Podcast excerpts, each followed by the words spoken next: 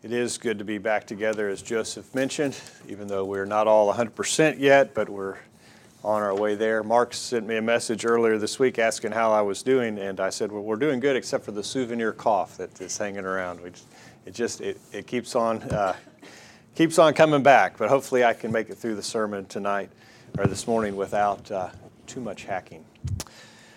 If you can remember back this far, a couple weeks ago, we started looking at a series of lessons about God's intention for the home. And in our first lesson, we talked about God's design for the home and the, the details around that. Uh, just as a way of reminder, we talked about the fact that the family is a God designed institution from the very beginning of time. God designed the family and how He wanted it to be structured as such, it needs to be a respected institution. It's a blessing in our lives, and we need to respect our families. Our families are designed to be independent institutions where love abounds. And it is designed by God to be permanent, lifelong, and it should be based upon the foundation of God's Word and His will in our lives. And so, to, this morning, I'd like to continue the discussion and talk with you about God's design for men in the home. And then, Lord willing, we'll follow up with a lesson about women next week. Next week's might need to be a two or three part lesson. Uh, no, this lesson today is very important. I'll be talking uh, to myself this morning, and I hope that the other men in the, congreg- in the group here can find things in your life that you can do better as well as we look at the important role that God has given men in the home. In our society today, men are doing a very sorry job of being men. 24 million children, about 34% of every child in America today, lives absent their biological father. Their biological father is not in their lives. There are almost one and a half million births a year in 2020 that were out of wedlock to single mothers. That's over 40% of all births are to mothers who are not married to the father's child. 43% of first marriages dissolve within 15 years. About 60% of divorcing couples have children and that leaves those children without both parents in the house. Approximately 1 million children each year experience the divorce of their parents. Men are doing a sorry job of being men. Over 3.3 million children live with an unmarried parent and the parent's cohabiting partner. The number of cohabiting couples with children has nearly doubled since 1990. This, these day, these, this statistic is a little bit old, but from about 800, almost 900,000 to now 1.7 million. And about 40% of children in father absent homes have not seen their father at all during the past year. 26% of absent fathers live in a different state than their children, and 50% of children living absent their father have never set foot in their father's home. Shocking. Shocking statistics. Men in our society are doing a very sorry job of being men. Well, I want to make sure that we understand that in, our, in the church, in our families, the responsibility that we as men have to be the men that God has designed us to be. You know, the man's role is attacked in the media. Television shows for years have portrayed the father as being the one who just sort of bumbles along and doesn't really have it together. The father is the brunt of the jokes in many sitcoms, as being the one who's incompetent. And maybe the mother has it under control, but definitely the kids are the ones who are holding it all together. The father is under attack in the media today. The media is portraying a man as someone who cannot lead, he's not competent enough to lead. And the feminist movement in our society today have portrayed men as those who should not be leading. But God says that a man must lead. The man must be the head of his family. In Genesis chapter 3, Beginning of verse 16. Again, from the Garden of Eden, God set this precedence in place and this hierarchy. Genesis chapter 3, verse 16. Unto the woman he said, I will greatly multiply thy sorrow and thy conception. In sorrow thou shalt bring forth, thy, forth children, and thy desire shall be to thy husband, and he shall rule over thee. The husband is to be the head of the family. 1 Corinthians chapter 1 verse 13 or 1 Corinthians chapter 11 verse 3 says, "But I would have you know that the head of every man is Christ, and the head of the woman is the man, and the head of Christ is God." No one would ever raise their hand and say, "You know, I don't think Christ should be head of the church." We ought to also not question then the fact that man is to be the head of the woman. Now, this is very unpolitically correct. This sounds even bigoted to those in our society today. But the scriptures are clear on this. And we're going to talk about why this is not bigoted and why this is a healthy thing in just a minute. But we have to understand the, the fact that the scriptures teach over and over again that the man is to be head of the wife. Ephesians chapter 5, the passage that uh, that Joseph just read for us. Wives, submit yourselves to your own husbands, verse 22, beginning of Ephesians 5. As unto the Lord, for the husband is head of the wife, even as Christ is head of the church.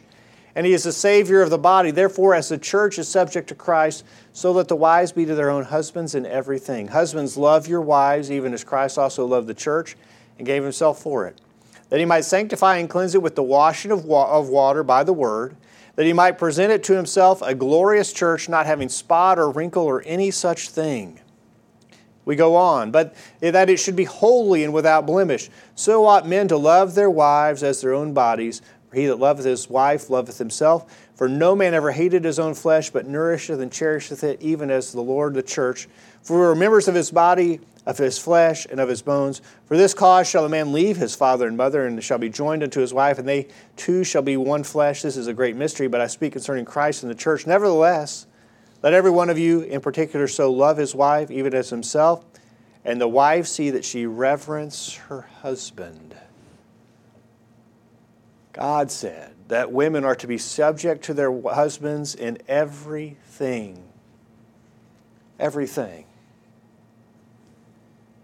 Women, you can help your husbands lead by, have the, by having the right attitude towards his leadership.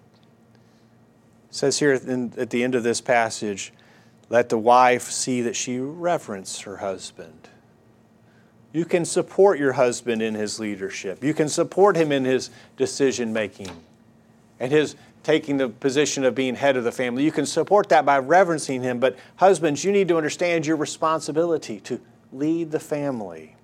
In 1 Timothy chapter 3 verse 4, in the qualifications of elders, note that the qualifications of elders tell us that the elder is one who rules his own house well, having his children in subjection with all gravity. Men are to lead. Men are to rule their own houses well. Ephesians chapter 6, verse 4 tells us that fathers are not to provoke their children to wrath, but to bring them up in the nurture and admonition of the Lord. Men are to be leading their families. It's not an option. It's not an option that a man lead his family. No, God expects that.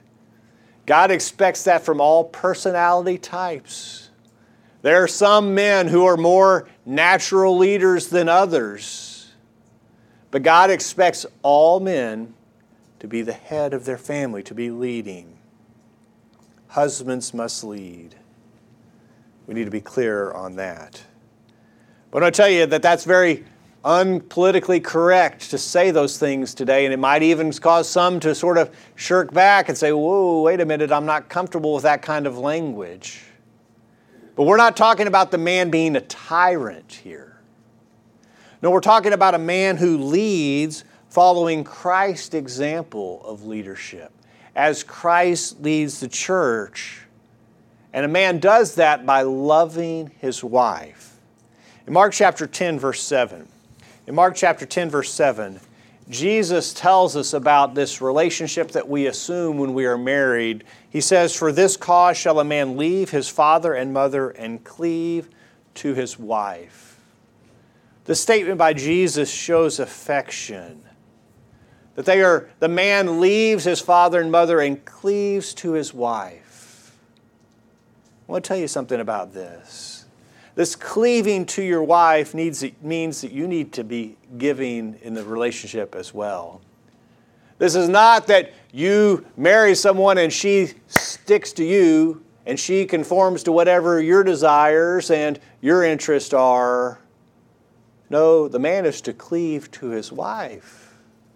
That indicates that he's bending and giving and flexible, doesn't it? He's gluing to her. He's sticking to her. The wife is not the one who has to lay all of her interest and her desires and her needs aside when she becomes married so that she can accommodate your needs. No, you're to cleave to her. It means indicates to me that you're the one giving as well. In Ephesians chapter 5, verses 22 through 23 again, notice the language that we've looked at here that husbands love your wives, even as Christ also loved the church and gave himself for her. Even as Christ loved the church. You're to love your wives like Christ loved the church. Are you doing that? Are you loving your wife like Christ loved the church and gave himself for it? What are you giving for your wife? Christ gave his life for the church? What are you giving for your wife? Do you love your wife like Christ loved the church? Some might say, Well, I got this down. Do you? Are you sacrificially loving your wife like Christ loved the church? You know, it's easy to be selfish in our marriage relationship. But it's clear from this passage as we look at how Christ loves the church that there's no room for selfishness. So men ought to love their wives as their own bodies. Is there anything that your body might need that you might withhold from it?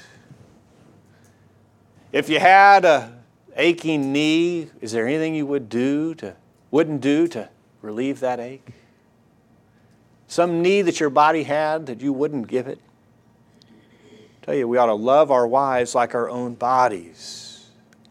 Are we taking care of them like we should?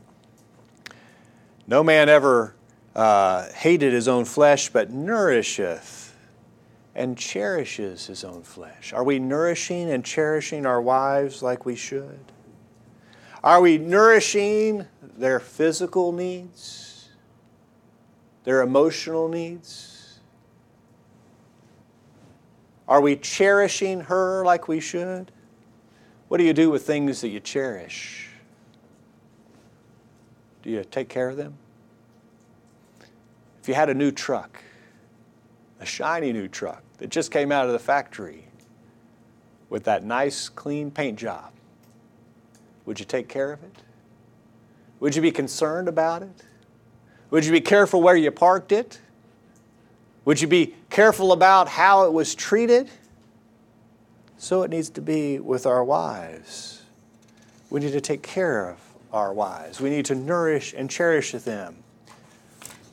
We need to understand then when God tells us that men are to be heads of the house, heads of the family, that we're not talking about a tyrant here we're not talking about a dictator here. We're not talking about a man who just looks out after his own needs and his wife and his children are just there for him and to satisfy his needs. No, this is a sacrificial type of leadership, isn't it?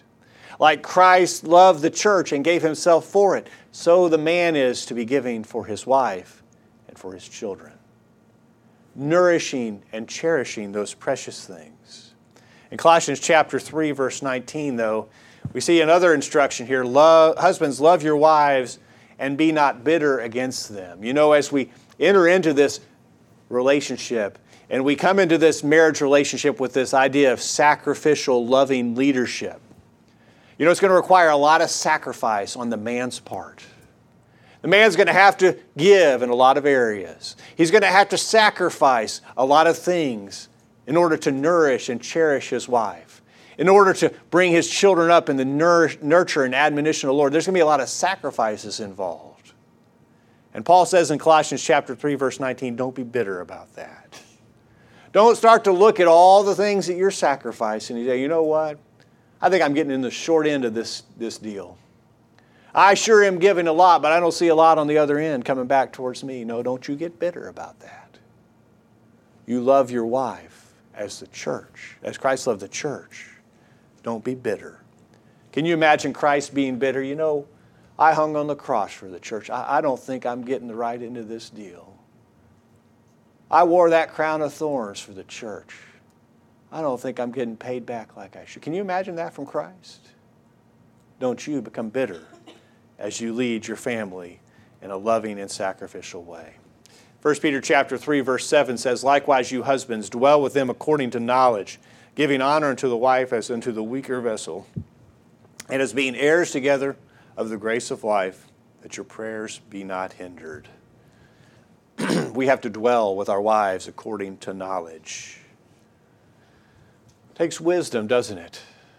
And to dwell with our wife according to knowledge means we need to have some input from her, don't, don't we? We need to know what's going on. We need to know what the needs are so that we can dwell according to those needs. Dwell according to knowledge. Give honor, give preference to your wife. It's not all about you, men. It's not all about you. Give preference, give honor to your wife as unto the weaker vessel.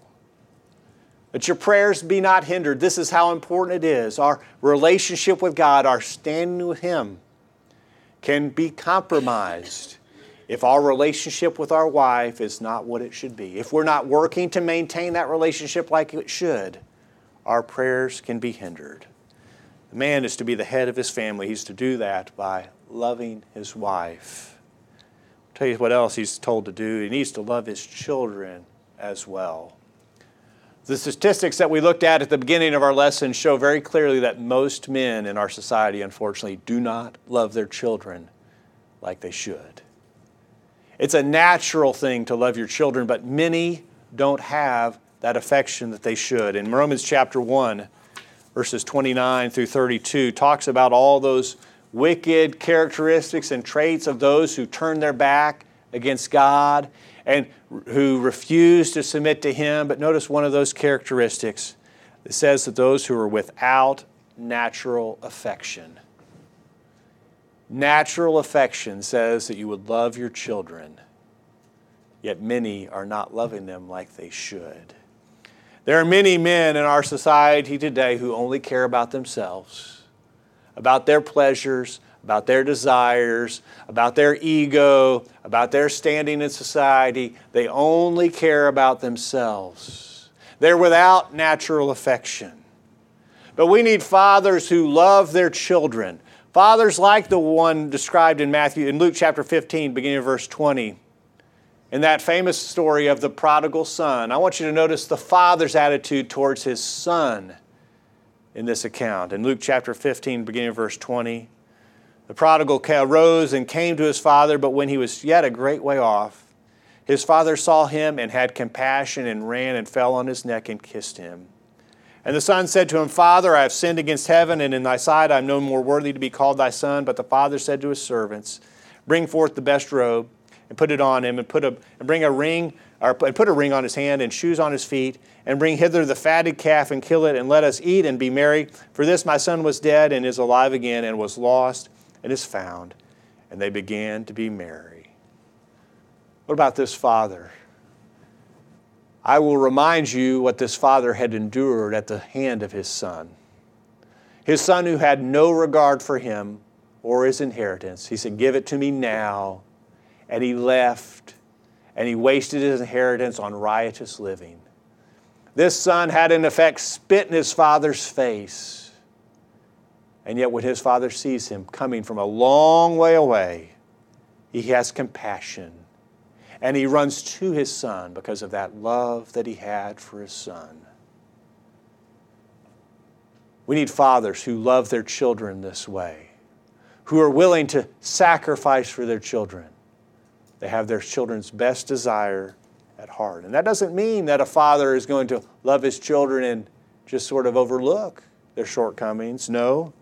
Proverbs chapter 3 verse 12 for whom the Lord loveth he chasteneth even as a father the son in whom he delighteth. Our love for our children means that we're going to discipline them. As we strive to bring them up in the nurture and admonition of the Lord, that will require discipline. And a father who loves his children will discipline or chasten his son or his daughter. Proverbs chapter 13, verse 24 says, He that spareth his rod, the rod uh, hateth his son, but he that loveth him chasteneth him betimes. Have you ever heard someone say, as they had a child that was totally undisciplined, who had no correction, well, I just love him or her too much to discipline them? Yeah, I realize Johnny's a little out of control, but I just could never see myself spanking him or disciplining him. I just love him too much to discipline him. God says you don't love him if you don't. We need fathers who love their children enough to provide the discipline and correction that they need. Foolishness is bound in the heart of the child, Proverbs 22, verse 15 says, but the rod of correction shall drive it far from him. Children aren't born knowing how they should behave. And one of the ways that they learn is by corporal punishment. Foolishness is bound in the heart of a child. The rod of correction shall drive it far from him. We need fathers to love their children. Something else that should go without saying, and maybe in generations gone by it went without saying as much as it requires saying today. I want to say that the man is to be providing for his family. That's sort of changed in our society today, hasn't it? Where so many men are unwilling to be providing for their family like they should. In Luke chapter 11, in Luke chapter 11, Jesus understands or uses this principle that men should be providing for their families. It's such a given in Jesus' society that he's able to use it as the foundation for a lesson. In Luke chapter 11, beginning of verse 11, if a son asks for uh, any of you that is a father, will he give him a stone? If he asks for bread, will he give him a stone? Or if he asks a fish, will he for the fish give him a serpent? Or if he shall ask an egg, will he offer him a scorpion? If you then, being evil, know how to give good gifts to your children, how much more shall your heavenly Father give the Holy Spirit to them that ask him? Jesus is basing his, his conclusion here on a principle that fathers take care of their children. Fathers provide for their children. Yet in our society today, it seems like that is not commonly understood, that fathers need to be providing for their families. All the way back in the beginning, in Genesis chapter 3, beginning of verse 17, notice what God says to Adam in Genesis chapter 3, beginning of verse 17. And to Adam he said, Because thou hast hearkened unto the voice of thy wife, and hast eaten of the tree of which I commanded thee, saying, Thou shalt not eat of it, cursed is the ground for thy sake. It sh- in sorrow shalt thou eat of it all the days of thy life. Thorns also and thistles shall it bring forth to thee. And thou shalt eat the herb of the field. In the sweat of thy face shalt thou eat bread till thou return unto the ground, for out of it thou wast taken. For dust thou art, and unto dust thou shalt return. God said, You're going to have to work for your food now. In the sweat of, the, of thy brow, you shall eat bread. God said, Men need to be working to provide for their needs. And they need to be working to provide for the needs of their family as well. In 1 Timothy chapter 5, verse 8. 1 Timothy chapter 5, verse 8. But if any provide not for his own, especially for those of his own house, he has denied the faith and is worse than an infidel if any will not provide for his own. This includes husbands providing for their families. Sadly, there are many men who are failing at this. Men who, well, just to be blunt, are lazy, are unable or un- unwilling to work, unwilling to do the jobs that they could to provide for their families in any way possible. I knew of a man who had several children who sat on the couch every day while his wife went out to work to provide for the needs of the family. He sat on the couch and watched television all day. Shameful. And in days gone by, it would have not been tolerated, and yet in our society today, that's acceptable, that's okay. Men need to be supply, providing for the mean, needs of their family.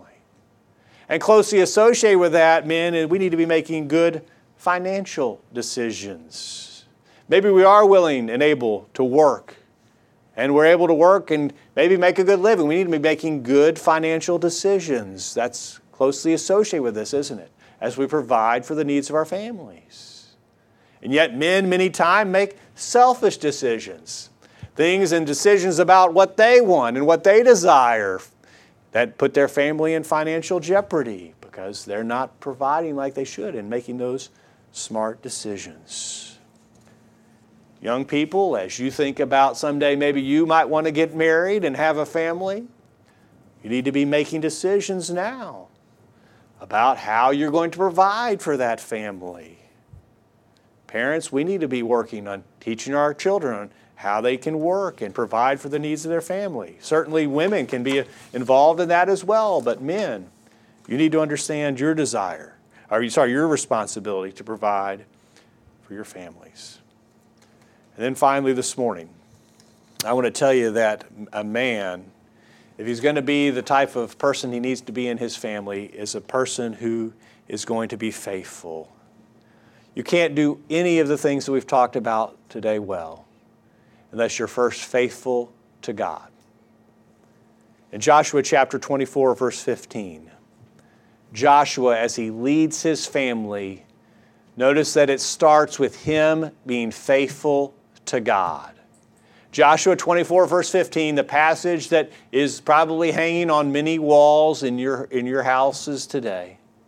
And if it seem evil to you to serve the Lord, choose you this day whom you will serve, whether the gods which your fathers served that were on the other side of the flood, or the gods of the Amorites in whose land you dwell. Notice this, but as for me and my house, we'll serve the Lord. Joshua started with me.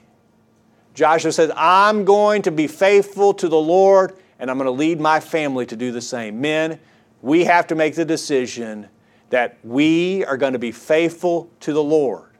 I can't lead my family to be faithful to the Lord unless I am faithful to the Lord. Have you known men in the past who were all about their wives being faithful to God and their wives bringing up their children the way that they should, but the man had no interest in that?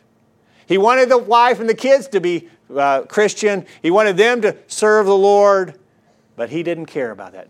Is he successful at that? No, he's not. Unless I make the decision that I'm going to be faithful to God in every area of my life, I won't be successful in leading my family like I should. In Matthew chapter 5, verse 16. Matthew chapter 5, verse 16, let your light so shine before men that they may see your good works and glorify your Father which is in heaven. Where else can I let my light shine more brilliantly than in my family? What does my light say to my family? What does my, the way that I live my life say to my wife and to my kids about how I respect God, how I respect His Word, how I respect the church? What is my light saying to my family? What do my priorities say to my family about what's most important? What do my actions say to my family about how I respect and honor God's authority in my life. I want to tell you, men, unless we get this right, unless we get our faithfulness to God right, unless we make up our minds that I'm going to be the one who's faithful, I won't be able to lead my family like I should. If you're not serving God as you should, quite bluntly, you don't love your family like you should. And you will not be the type of husband type of father that you should be, period. Men have an important role to play in the success of their families. Many in our society today are not fulfilling that role like they should. God wants men to be the head of the family. And that headship starts by loving his wife like Christ loved the church, and by loving his children in such a way that he sacrifices for them and leads them and corrects them and disciplines them like he should, and loves his family in such a way that he provides for their needs, and he models what faithfulness to God looks like in his family life. Hope the things have been helpful to you this morning as we think about what men need to be in their families. What about you this morning? Are you living like God has instructed you to? Are you submitting it to Him in every aspect of your life? If you're not, can we help you do better? Can we help you this morning? If there's anything we can do to help, let us know while we stand and sing.